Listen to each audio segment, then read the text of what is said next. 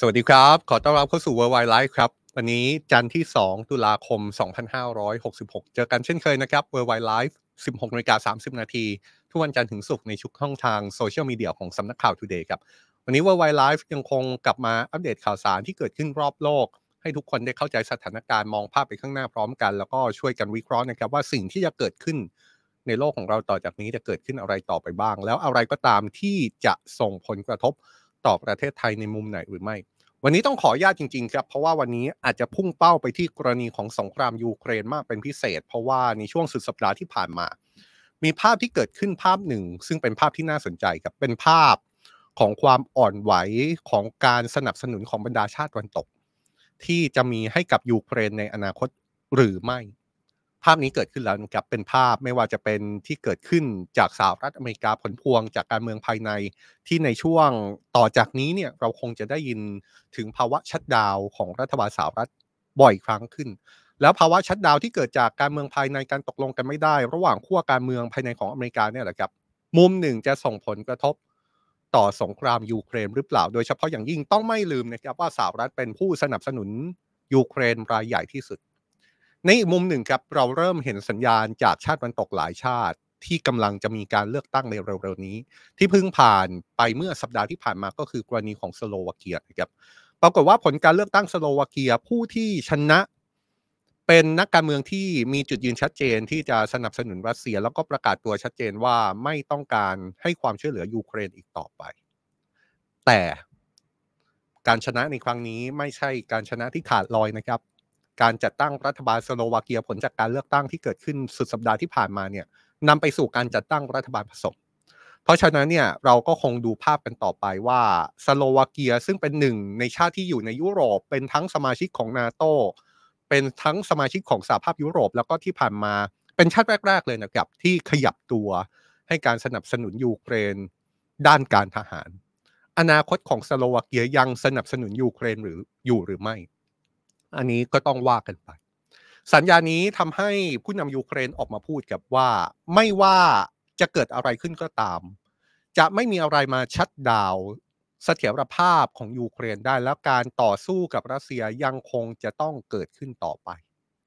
นี่คือสิ่งที่เราจะพูดคุยกันในวันนี้นะครับ เป็นสัญญาณที่เกิดจากผู้ที่สนับสนุนยูเครนไม่ว่าจะเป็นสหรัฐอเมริกาหรือว่าชาติตะวันตก ที่มีต่อยูเครนที่นำไปสู่การตั้งคำถามว่า แนวโน้มของการสนับสนุน จะยังคงต่อเนื่อง เพิ่มพูน หรือว่าหยุดชะงักลดลง อันนี้เป็นโจทย์ใหญ่ที่จะเกิดขึ้นต่อจากนี้นะครับ แต่ถึงอย่างนั้นอย่างนี้ก็ตาม ทั้งฝ่ายสหรัฐ ทั้งฝ่ายสหภาพยุโรป ก็ยังดูเหมือนว่าจะพยายามส่งสัญญาณ ถึงความแข็งแกร่งในการสนับสนุนยูเครนเป็นจุดยืน ที่แข็งแกร่งต่อไป เห็นได้จากอะไรครับ เห็นได้จากในกรณีของสหรัฐอเมริกา แม้จะเกิดภาวะชัดดาว แต่ว่าฝ่ายรัฐบาลของสหรัฐ ไม่ว่าจะเป็นประธานาธิบดีโจไบเดนรัฐมนตรีกลาโหมของสหรัฐ หรือว่ากระทรวงการต่างประเทศของสหรัฐ ก็ยังยืนยันจุดเยิมในการเดินหน้าที่จะสนับสนุนทางการทหารต่อยูเครนต่อไปนะครับ หรือแม้กระทั่งในกรุงเคียฟเมืองหลวงของยูเครนตอนนี้มีการประชุมของบรรดารัฐมนตรีจากชาติสหภาพยุโรป ไปร่วมการประชุมกันนะครับ การเดินทางไปร่วมประชุมของรัฐมนตรีของชาติยุโรปเนี่ยแล้วไปประชุมถึงยูเครนเนี่ยมันเป็นสัญญาณที่สะท้อนให้เห็นแปลความเป็นอื่นไม่ได้หรอครับ ว่ายังไงก็ตามสหภาพยุโรปยังคงยืนยันว่าจะสนับสนุนยูเครนต่อไป แต่การสนับสนุนต่อไปจะเป็นรูปแบบไหน จะเป็นภาพที่เราตั้งข้อสังเกต ในมุมไหนได้บ้าง ชวนทุกคนคุยกันตอนนี้นะครับว่าสถานการณ์ต่อจากนี้ การสนับสนุนยูเครนจากพันธมิตรตะวันตกจะเป็นอย่างไรต่อ ชวนคุยกันเลยนะครับในคอมเมนต์ไม่ว่าจะเป็น YouTube Facebook หรือว่า TikTok ของสำนักข่าว Today ครับ เราจะมาเริ่มต้นจากความมั่นใจของยูเครนกันก่อนนะครับ ว่ายูเครนทำไมถึงออกตัวมั่นใจขนาดนั้น แล้วเดี๋ยวค่อยๆ ไล่เรียงไปว่า ความการที่ออกมาแสดงความมั่นใจเนี่ย เพราะว่าอาจจะเกิด ภาวะของความไม่มั่นใจ ภาวะของความไม่มั่นใจที่ว่าก็มาจากทั้งภาวะชัดดาวของสหรัฐเดี๋ยวเรามีรายละเอียด แล้วก็มีการเลือกตั้งสโลวาเกียที่เดี๋ยวเราจะชวนมองภาพกันต่อไปด้วย เราจะมาเริ่มด้วยท่าที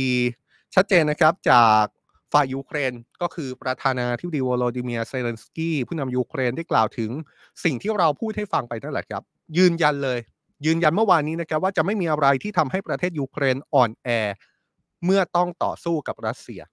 โดยแม้ผู้นำยูเครนจะไม่ได้กล่าวถึงความเสี่ยงใด ๆ เป็นพิเศษที่เรากล่าวกันมาตั้งแต่ต้นรายการนี้นะครับ แต่ว่าในสุนทรพจน์ของผู้นำยูเครน ใช้คำว่าไม่มีใครจะมา shutdown เสถียรเสถียรภาพของยูเครนได้ ซึ่งการใช้คำว่า shutdown เนี่ยก็คงจะไม่ต่างจากการเปรียบเปรยไปถึงการเมืองภายในของสหรัฐนะครับ ที่อาจเกิดภาวะ shutdown และจะส่งผลกระทบต่อความช่วยเหลือของสหรัฐต่อยูเครน ผู้นำยูเครนยังใช้โอกาสนี้ยืนยันด้วยครับว่ายูเครนจะต้องสู้ต่อจนกว่าจะได้รับชัยชนะ ดูเหมือนว่าฝ่ายยูเครนนั้นจะพยายามยืนยันนะครับว่าแม้สถานการณ์ของชาติที่สนับสนุนยูเครนจะมีแนวโน้มพูดถึงการช่วยเหลือที่ลดลง แต่ยูเครนก็ยังเชื่อมั่นว่าทุกชาติยังคงช่วยเหลือยูเครนต่อไป แล้วก็มีความพยายามที่จะบอกว่าสหรัฐได้มีการติดต่อมาแล้ว ถึงสถานการณ์ภายในของสหรัฐ การเมืองภายในของสหรัฐ แล้วฝ่ายรัฐบาลติดต่อมายังยูเครน ว่าถึงอย่างไรก็จะไม่ไม่กระทบต่อความช่วยเหลือที่สหรัฐมีต่อยูเครนแน่นอน เพราะว่ามีการพูดถึงกรณีที่รัฐมนตรีกลาโหมของยูเครนที่ออกมายืนยันนะครับ ว่าตัวเขาเองเนี่ยเพิ่งได้พูดคุยกับรัฐมนตรีกลาโหมสหรัฐลอยด์ ออสติน ซึ่งรัฐมนตรีกลาโหมสหรัฐได้ยืนยันถึงการสนับสนุนยูเครนที่จะเดินหน้าต่อไป และนักรบยูเครนจะได้รับการสนับสนุนอย่างต่อเนื่องในสนามรบ หรือแม้กระทั่งฝ่ายสหรัฐเองครับที่ออกมายืนยันโฆษกกระทรวงการต่างประเทศ ยืนยันเลยนะครับ ว่าสหรัฐได้ให้การรับรองว่าสนับสนุนการสนับสนุนของสหรัฐที่มีต่อยูเครนนั้นไม่เปลี่ยนแปลง ภาวะที่เกิดขึ้นในตอนนี้เนี่ยไม่ว่าจะเป็นการออกมายืนยันของผู้นำยูเครน การออกมาเปิดเผยของรัฐมนตรีกลาโหมของยูเครน ที่บอกว่าได้พูดคุยกับรัฐมนตรีกลาโหมของสหรัฐแล้วเนี่ย เป็นภาวะที่เกิดขึ้นท่ามกลางสิ่งที่ทั่วโลกกำลังจับตา ถึงภาวะที่รัฐบาลสหรัฐอาจจะต้องเผชิญกับภาวะชัดดาวผลพวงจากการเมืองสหรัฐที่กำลังดุเดือดนะครับภาวะ shutdown พูดง่าย ๆ ก็คือเป็นภาวะที่รัฐบาลไม่สามารถนำงบประมาณไปจ่ายให้กับหน่วยงานรัฐได้ ผลจากการที่ทั้งสองฝ่ายในขั้วการเมืองภายในสภาของสหรัฐตกลงกันไม่ได้ ไม่ผ่านงบประมาณให้จนเกิดภาวะ shutdown เนี่ยนะครับ ซึ่งประธานาธิบดีโจไบเดนผู้นำสหรัฐ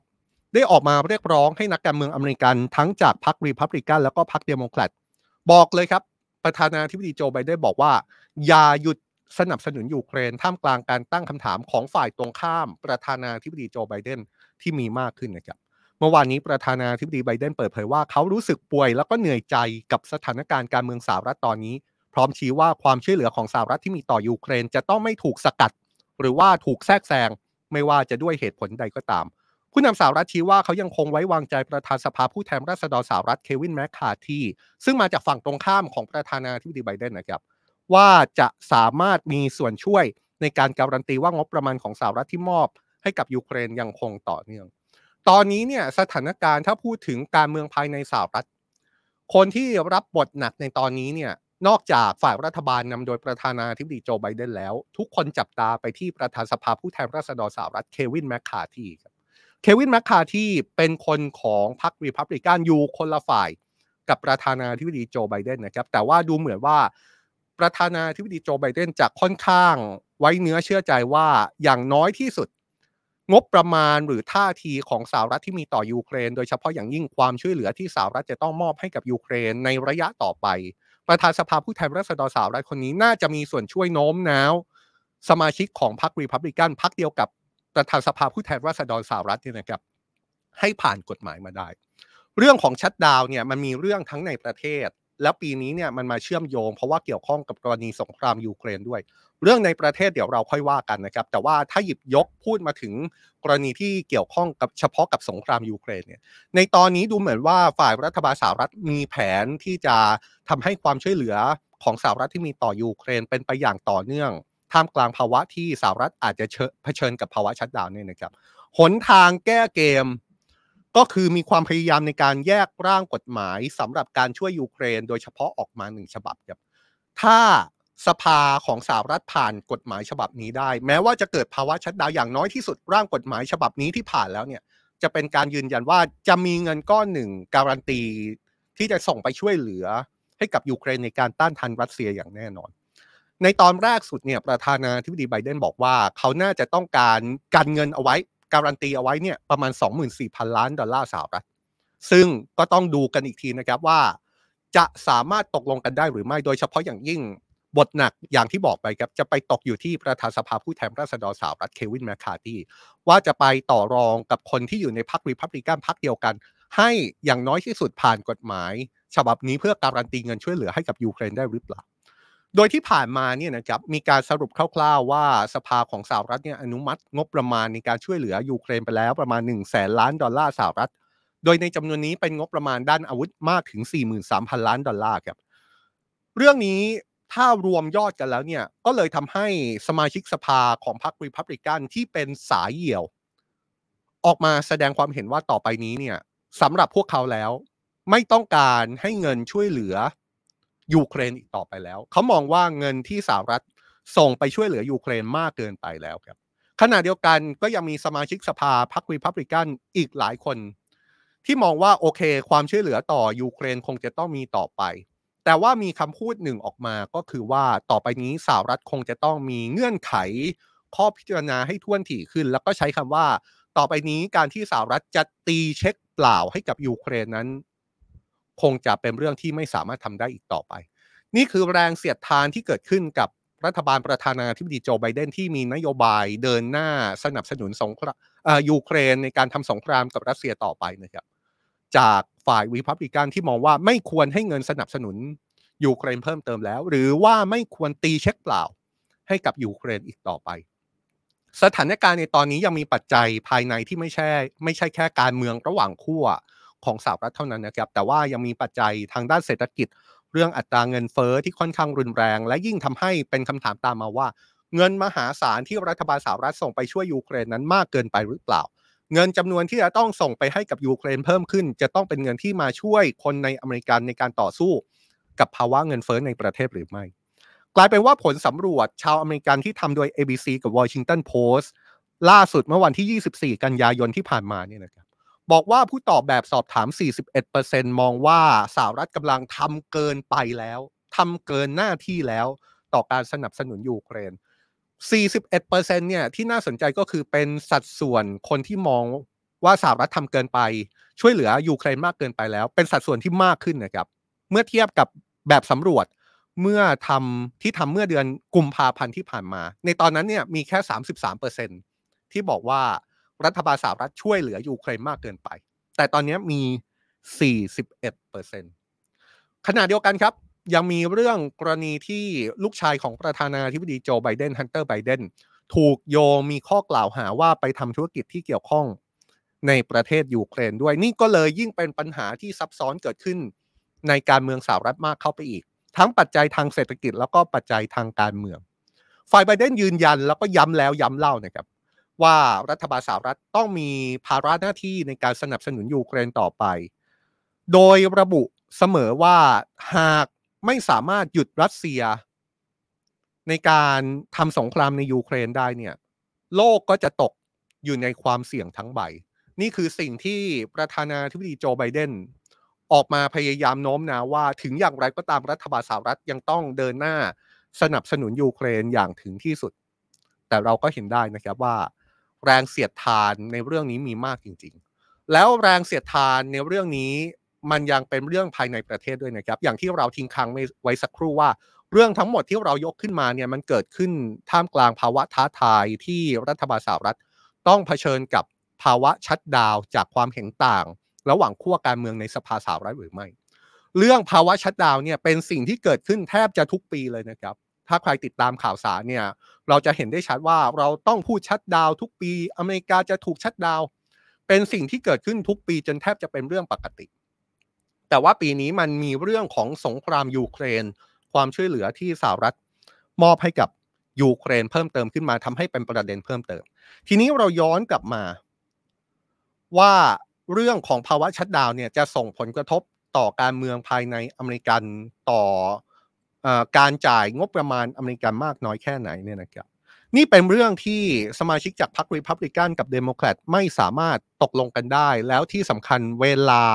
ก็บีบเข้ามาเรื่อยๆนะครับ หากไม่สามารถตกลงกันได้ตามเงื่อนเวลาเนี่ยจะทำให้การดำเนินงานของรัฐบาลสหรัฐ เข้าสู่ภาวะชัดดาวทันทีที่ล่วงเข้าสู่วันที่ 1 ตุลาคม ก็คือรัฐบาลจะไม่มีเงินมาใช้สำหรับบริหารประเทศต่อ ซึ่งก็รวมถึงเงินสำหรับจ่ายเงินเดือนให้กับเจ้าหน้าที่รัฐที่มีอยู่กว่า 4 ล้านคนทั่วประเทศ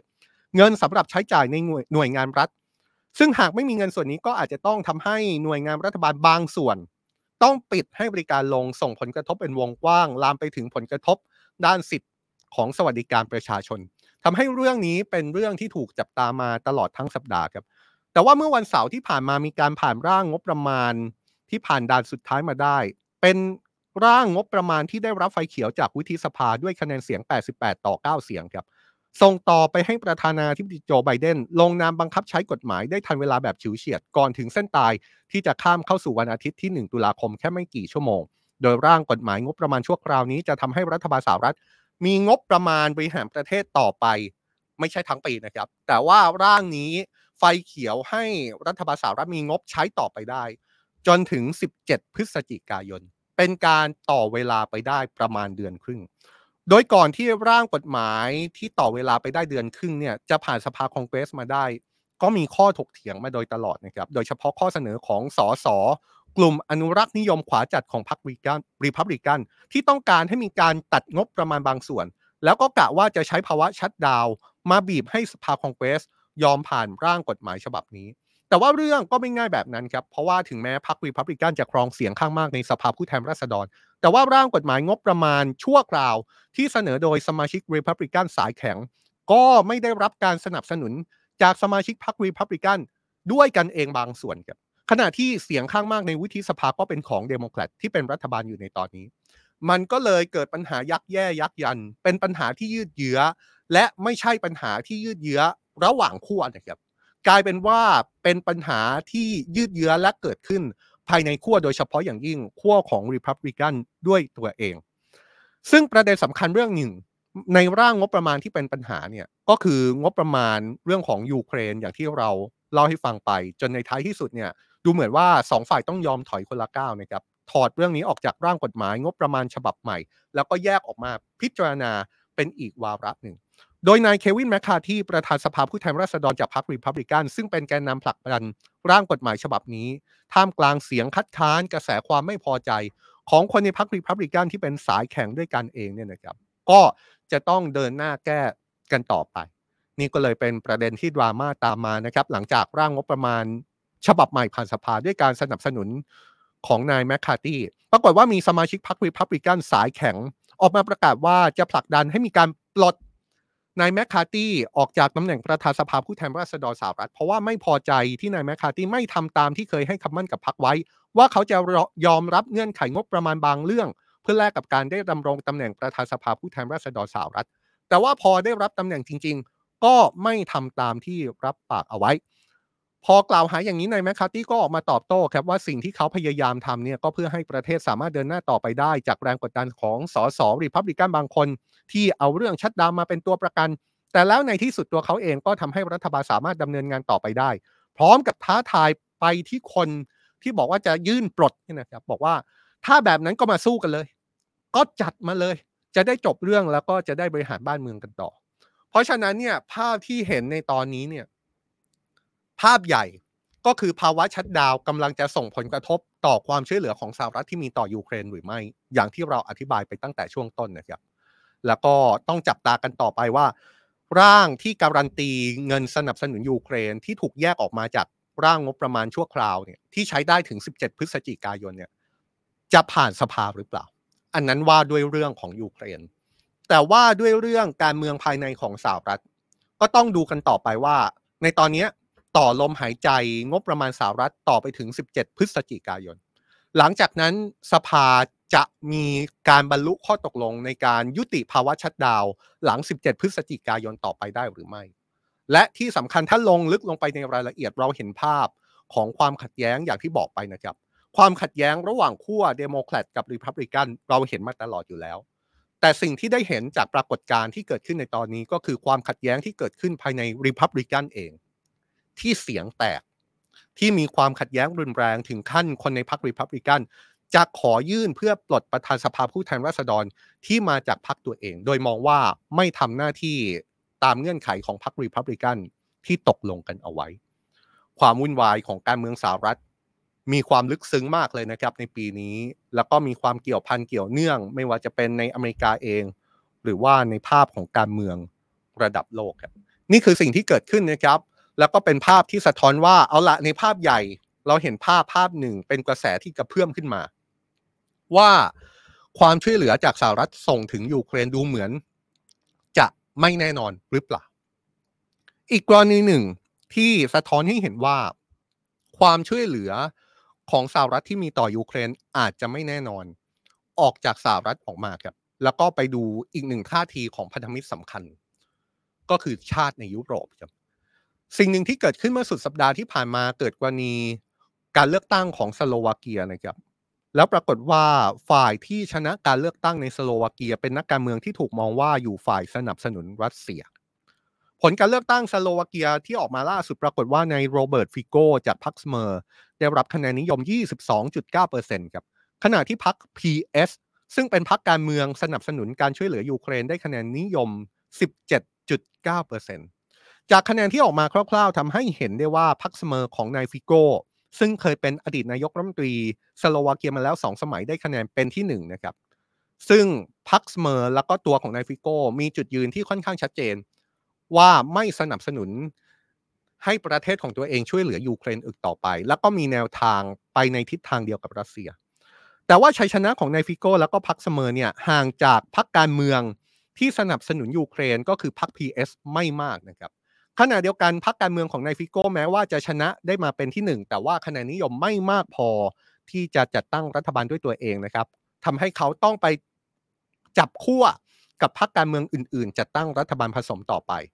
ทีนี้บทบาทสัมพันธ์สำคัญจะอยู่ที่พรรคการเมืองที่เป็นพรรคอันดับที่สามครับก็คือพรรคที่มีชื่อว่าฮัลลัสมาเป็นที่สามนะครับคะแนนนิยมอยู่ที่สิบสี่จุดเจ็ดเปอร์เซ็นต์ ผู้นำพรรคฮัลลัสซึ่งมาเป็นที่สามเนี่ยพูดชัดเจนครับว่าพรรคของเขาเนี่ยจะเลือกทางเดินที่ถูกต้องเพื่อให้การบริหารประเทศสโลวาเกียเดินหน้าออกจากวิกฤตที่ประเทศต้องเผชิญจากผู้นำคนก่อนๆ เพราะฉะนั้นเนี่ยการเมืองสโลวาเกียในตอนนี้ที่หนึ่งเป็นนักการเมืองสายสนับสนุนรัสเซีย ที่สอง เป็นพรรคการเมืองที่สนับสนุนในการช่วยเหลือยูเครน โจทย์อยู่ที่ที่สามแล้วครับ ว่าที่สามจะเลือกใคร ซึ่งพรรคการเมืองพรรคฮัลลัสซึ่งเป็นพรรคการเมืองอันดับที่สามเนี่ยนะครับ ก็มีท่าทีที่ค่อนข้าง ยังไม่ชัดเจนนะว่าตกลงจะอยู่ฝ่ายไหนกันแน่ เพราะว่าผู้นำพรรคฮัลลัสเนี่ยเคยบอกว่าสโลวาเกียนั้นไม่เหลืออะไรที่จะบริจาคให้ยูเครนแล้ว ฟังแบบนี้ก็อาจจะมองว่าพรรคฮัลลัสพรรคเบอร์สามเนี่ยนะครับอาจจะมีท่าทีในการที่จะไม่สนับสนุนยูเครนอีกต่อไปหรือไม่ แต่ว่าผู้นำพรรคฮัลลัสคนนี้ก็เคยบอกว่า ประเทศสโลวาเกียก็ควรที่จะสนับสนุนยูเครนต่อไปนะ โดยเฉพาะอย่างยิ่งการสนับสนุนในการผลิตอาวุธเพื่อส่งไปยังยูเครนอะฟังอย่างนี้ก็ดูเหมือนจะเป็นอีกแบบหนึ่ง ว่าสโลวาเกียในมุมมองของพรรคฮัลลัสพรรคเบอร์สามที่จะต้องเลือกเนี่ยอาจจะมีแนวทางท่าทีที่อาจจะต้องสนับสนุนยูเครนต่อไปหรือไม่ ทีนี้ย้อนกลับมาที่พรรคการเมืองหมายเลขหนึ่งพรรคการเมืองที่ถูกมองว่าจะทำให้สโลวาเกียเปลี่ยนท่าที ไม่สนับสนุนยูเครนอีกต่อไปเนี่ยนะครับ ต้องพูดถึงนายฟิโก้ครับนายฟิโก้นั้นเป็นผู้นำของพรรคสเมอร์พรรคการเมืองอันดับหนึ่งเคยออกมาเรียกร้องให้กองทัพสโลวาเกีย ยุติการสนับสนุนยูเครน เขายังประกาศย้ำด้วยนะครับว่าจุดยืนของเขาเองเนี่ยถ้าเขาเป็นผู้นำสโลวาเกีย แล้ววันหนึ่งมีการลงมติกัน ว่ายูเครนจะเข้าร่วมนาโตหรือไม่เนี่ยเขาจะเป็นคนนำพาสโลวาเกียในการขัดขวางไม่ให้ยูเครนเข้าร่วมสมาชิกของนาโตครับ โดยหลังจากที่เขาได้รับชัยชนะแล้วก็ต้องจับตาท่าทีกันต่อไปนะครับ เพราะว่าอย่างที่ย้ำกันว่า เขาชนะมาเป็นที่หนึ่งก็จริง แต่ว่าต้องจัดตั้งรัฐบาลผสม ท่าทีหลังจากเขาเห็นคะแนนแล้วก็ได้ความนิยมมาเป็นอันดับหนึ่งเนี่ยนายฟิโก้บอกว่าเขาจะทำทุกวิถีทาง เพื่อผลักดันการเจรจาสันติภาพระหว่างรัสเซียกับยูเครนครับ แล้วก็ระบุว่าการฆ่าคนไปเรื่อยๆ ในสงครามเนี่ยไม่ได้ช่วยใครสักฝ่าย เรื่องนี้ก็ต้องจับตาครับเพราะว่าการเจรจาสันติภาพนั้นแม้จะเป็นสิ่งที่ทุกฝ่ายเห็นมาตลอด แต่ว่าหลายคนมองว่าท่าทีของนายฟิโกที่จะผลักดันการเจรจาสันติภาพนั้น ไม่ใช่ท่าทีที่เป็นบวกต่อยูเครนเท่าไหร่นะครับ ย้อนกลับมาดูประวัติของอดีตนายกรัฐมนตรีโรเบิร์ตฟิโก้คนนี้นะครับเขาเคยดำรงตำแหน่งนายกรัฐมนตรีมาแล้วสองสมัย สมัยแรกเคยดำรงตำแหน่งในช่วงปี 2006 ถึง 2010 สมัยที่ 2 ในช่วง 2012 ถึงว่า 2 ถึงในช่วง 2018 นะครับ โดยเขาลาออกจากตำแหน่งนายกรัฐมนตรีในเดือนมีนาคม 2018 ครับ ในช่วงนั้นเขาถูกประท้วงใหญ่ เพราะว่าเกิดกรณีที่มีการสังหารนักข่าวที่มีแนวทางสืบสวนสอบสวน ปรากฏว่านักข่าวคนนี้เนี่ยรายงานข่าวเกี่ยวกับการทุจริตคอร์รัปชันของบรรดากลุ่มชนชั้นนำในประเทศสโลวาเกีย แล้วก็ไปเชื่อมโยง กับบุคคลที่ไปเกี่ยวข้องโดยตรงกับอดีตนายกรัฐมนตรีฟิโกทำให้มีการประท้วงใหญ่และเป็นแรงกดดัน ให้เขาต้องลาออกจากตำแหน่งในเดือนมีนาคม 2018 นะครับ ขณะที่การกลับลงสู่สนามนำมาสู่การที่พักเสมอแล้วก็ตัวเขาได้คะแนนนิยมเป็นอันดับหนึ่งในการเลือกตั้งครั้งล่าสุดนั้น ก็ถูกหลายฝ่ายตั้งข้อสังเกตนะครับ ว่าแคมเปญหาเสียงของพรรคเสมอนั้นดูเหมือนจะเต็มไปด้วย เนื้อหาข้อความ ที่ถูกตั้งข้อสังเกตว่าบิดเบือน ไม่เป็นไปตามข้อเท็จจริง หรือว่าเอ็นข้างไปทางรัสเซียในลักษณะของการโฆษณาชวนเชื่อรัสเซียหรือไม่ แต่ว่าผลการเลือกตั้งออกมาแล้วครับพักเสมอนายฟิโกได้คะแนนนิยมเป็นอันดับหนึ่ง ทีนี้ไปดูพักอันดับสองบ้างนะครับพัก PS ที่เราบอกไปว่า เป็นพักการเมืองที่สนับสนุนในการช่วยเหลือยูเครนต่อไปเนี่ย ปรากฏว่า ผู้นำพัก PS ออกมาระบุว่าชัยชนะที่เกิดขึ้นกับพักเสมอฝั่งตรงข้ามเนี่ยถือว่าเป็นข่าวร้ายต่อประเทศสโลวาเกียครับแล้วก็มองว่านี่คือข่าวร้ายจริง ๆ แล้วก็จะยิ่งแย่เข้าไปใหญ่ หากนายฟิโกสามารถจัดตั้งรัฐบาลได้สำเร็จนะครับ ประเทศสโลวาเกียเนี่ยเป็นประเทศที่ตั้งอยู่ในทวีปยุโรปเนี่ยครับแต่ว่าเป็นยุโรปตะวันออก มีประชากรประมาณ5ล้าน5แสนคน ความน่าสนใจก็คือสโลวาเกียเป็นสมาชิกทั้งองค์การสนธิสัญญาแอตแลนติกเหนือหรือว่านาโตแล้วก็เป็นสมาชิกของสหภาพยุโรปด้วยท่าทีก่อนหน้านี้ที่เราเล่าให้ฟังก็คือนายฟิโกบอกว่า ถ้าเขาได้เป็นผู้นำรัฐบาล แล้ววันใดวันหนึ่ง ยูเครนเข้ามาเป็นสมาชิกของนาโตเนี่ยเขาจะเป็นผู้นำสโลวาเกียที่ยกมือคัดค้าน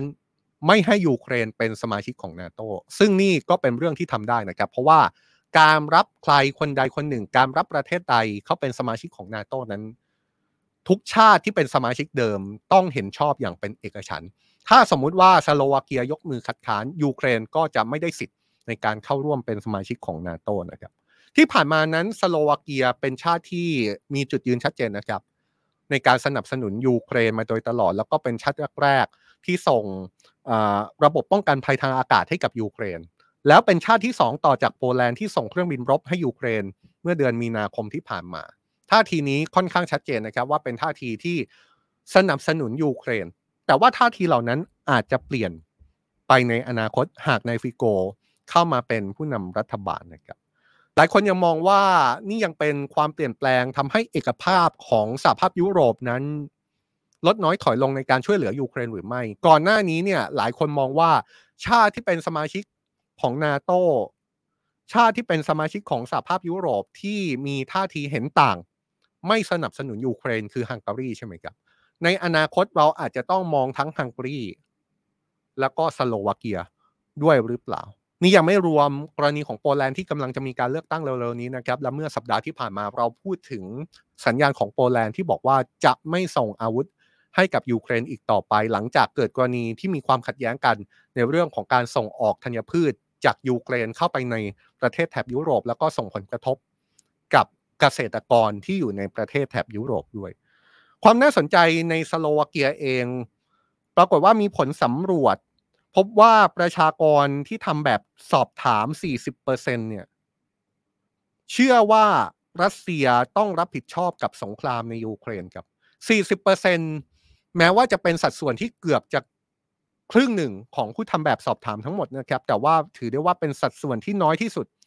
เมื่อเปรียบเทียบกับ 8 ชาติที่อยู่ในยุโรปกลาง แล้วก็ยุโรปตะวันออกรวมถึงชาติบอลติกครับหมายความว่าอะไรครับ หมายความว่าคนในสโลวาเกียก็อาจมองว่าการที่รัสเซียต้องรับผิดชอบต่อสงครามยูเครนนั้น เป็นเรื่องที่ถูกมองเป็นเรื่องรองลงมาหรือไม่ เมื่อเทียบกับชาติอื่น ๆ ในยุโรป นี่ก็เป็นเรื่องที่น่าสนใจนะครับ ผลสำรวจเดียวกันยังมีการตั้งคำถามผู้ตอบแบบสอบถามด้วยนะครับ ว่ามองสหรัฐอเมริกาเป็นอย่างไร ปรากฏว่าผู้ตอบแบบสอบถาม 50%ของชาวสโลวาเกียเนี่ยมองว่าสหรัฐอเมริกา ที่เป็นชาติพันธมิตรของสโลวาเกียมาอย่างยาวนานเนี่ยถือได้ว่าเป็นภัยคุกคามของประเทศสโลวาเกีย น่าสนใจมากเลยนะครับ เราเห็นภาพไหมครับว่าความช่วยเหลือ จากยูเครนที่มาจากชาติพันธมิตรเนี่ยมันมีลักษณะของความสั่นคลอนอยู่ ต้นรายการเราพูดถึงกรณีของสหรัฐอเมริกา ว่าภาวะชัดดาวจะส่งผลกระทบต่อเงินสนับสนุนต่อยูเครนมากน้อยแค่ไหน ในตอนนี้เราพูดถึงสหภาพยุโรปแล้วเราเจาะลึกลงไปในประเทศสโลวาเกีย ซึ่งเพิ่งมีการเลือกตั้ง และผลการเลือกตั้งก็สะท้อน ว่าพรรคการเมืองอันดับที่หนึ่งเป็นพรรคการเมืองที่ไม่สนับสนุนยูเครน แล้วก็เอนข้างรัสเซียอย่างชัดเจน แต่ภาพนี้ดูเหมือนจะมีความพยายามในการ balance นะครับ โดยเฉพาะอย่างยิ่งในสหภาพยุโรปเองก็มีความพยายามในการ balance ว่า ภาพที่เกิดขึ้นในสโลวาเกียอาจจะไม่หมายความถึงเอกภาพของสหภาพยุโรปทั้งหมด เพราะว่าในวันนี้เนี่ยปรากฏว่ามีรัฐมนตรีจากชาติสหภาพยุโรป พร้อมใจกันเดินทางไปยังกรุงเคียฟเมืองหลวงของยูเครนเพื่อประชุมร่วมกันนะครับ เป็นการประชุมที่เกิดขึ้น ในกลุ่มของรัฐมนตรีต่างประเทศ เดินทางไปยังกรุงเคียฟเมืองหลวงของยูเครนในวันนี้ครับ แล้วก็เป็นการเดินทางไปร่วมประชุมที่ส่งสัญญาณอย่างชัดเจนว่าจะยังคงสนับสนุนยูเครนต่อไป โดยก่อนหน้านี้เนี่ยโจเซฟบอร์เรลหัวหน้าฝ่ายนโยบายต่างประเทศของสหภาพยุโรป ก็ยืนยันในการเดินทางเยือนยูเครนเมื่อวานนี้นะครับ ว่าสหภาพยุโรปเตรียมตัวในการให้ความช่วยเหลือยูเครนในระยะยาวแล้ว นี่ครับก็เป็นความพยายามในการยักแย่ยักยันกันนะครับ มุมหนึ่งก็อาจถูกมองได้ว่าสหภาพยุโรป จะยังมีเอกภาพในการช่วยเหลือยูเครนหรือไม่ผลจากการเลือกตั้งในสโลวาเกีย แต่ว่าอีกมุมหนึ่งท่าทีของรัฐมนตรีต่างประเทศของสหภาพยุโรป ที่เดินทางไปยังกรุงเคียฟไปประชุมร่วมกัน ก็พยายามจะต้านทาน พยายามจะคานทิศทางที่คนอาจจะมองว่าสหภาพยุโรปอาจจะไม่มีเอกภาพในการให้ความช่วยเหลือยูเครน อีกต่อไป แต่อย่างไรก็ตามการประชุมที่เกิดขึ้นในกรุงเคียฟในตอนนี้เนี่ยนะครับรัฐมนตรีต่างประเทศของสหภาพยุโรปไม่ได้เดินทางไปร่วมงานทุกประเทศนะครับก็ต้องดูกันต่อไปนะครับว่าท่าทีเหล่านี้จะสะท้อนให้เห็นภาพอย่างไรในอนาคตนะครับ นี่คือ World Wide Life ในวันนี้นะครับ วันนี้จะเข้มข้นด้วยประเด็นของสงครามยูเครน หลังจากที่ในรอบสัปดาห์ที่ผ่านมามันเห็นสัญญาแนวโน้ม จากฝั่งที่เป็นพันธมิตรของยูเครนเองว่า ความช่วยเหลือจากพันธมิตรถึงยูเครนในอนาคตอันใกล้นี้ จะยังเดินหน้าต่อเนื่อง หรือว่าจะถูกสกัดหยุดชะงักหรือน้อยลงหรือเปล่า